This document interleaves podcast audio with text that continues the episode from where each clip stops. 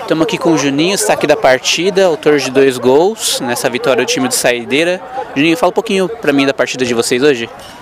A gente sabia que ia ser difícil, a gente conhece o time dos caras, é um time fechado, um time muito alto. A gente sabia da, do potencial que eles tinham aqui na bola no alto, então a gente já estava bem preparado. É, graças a Deus a gente conseguiu fazer um bom jogo, a gente conseguiu achar o gol no começo, conseguiu aí depois é, dar vazão aí no placar. Quando eles empataram, depois a gente conseguiu é, soltar o time, sair os gols e graças a Deus a gente está na semifinal. Obrigado, Juninho.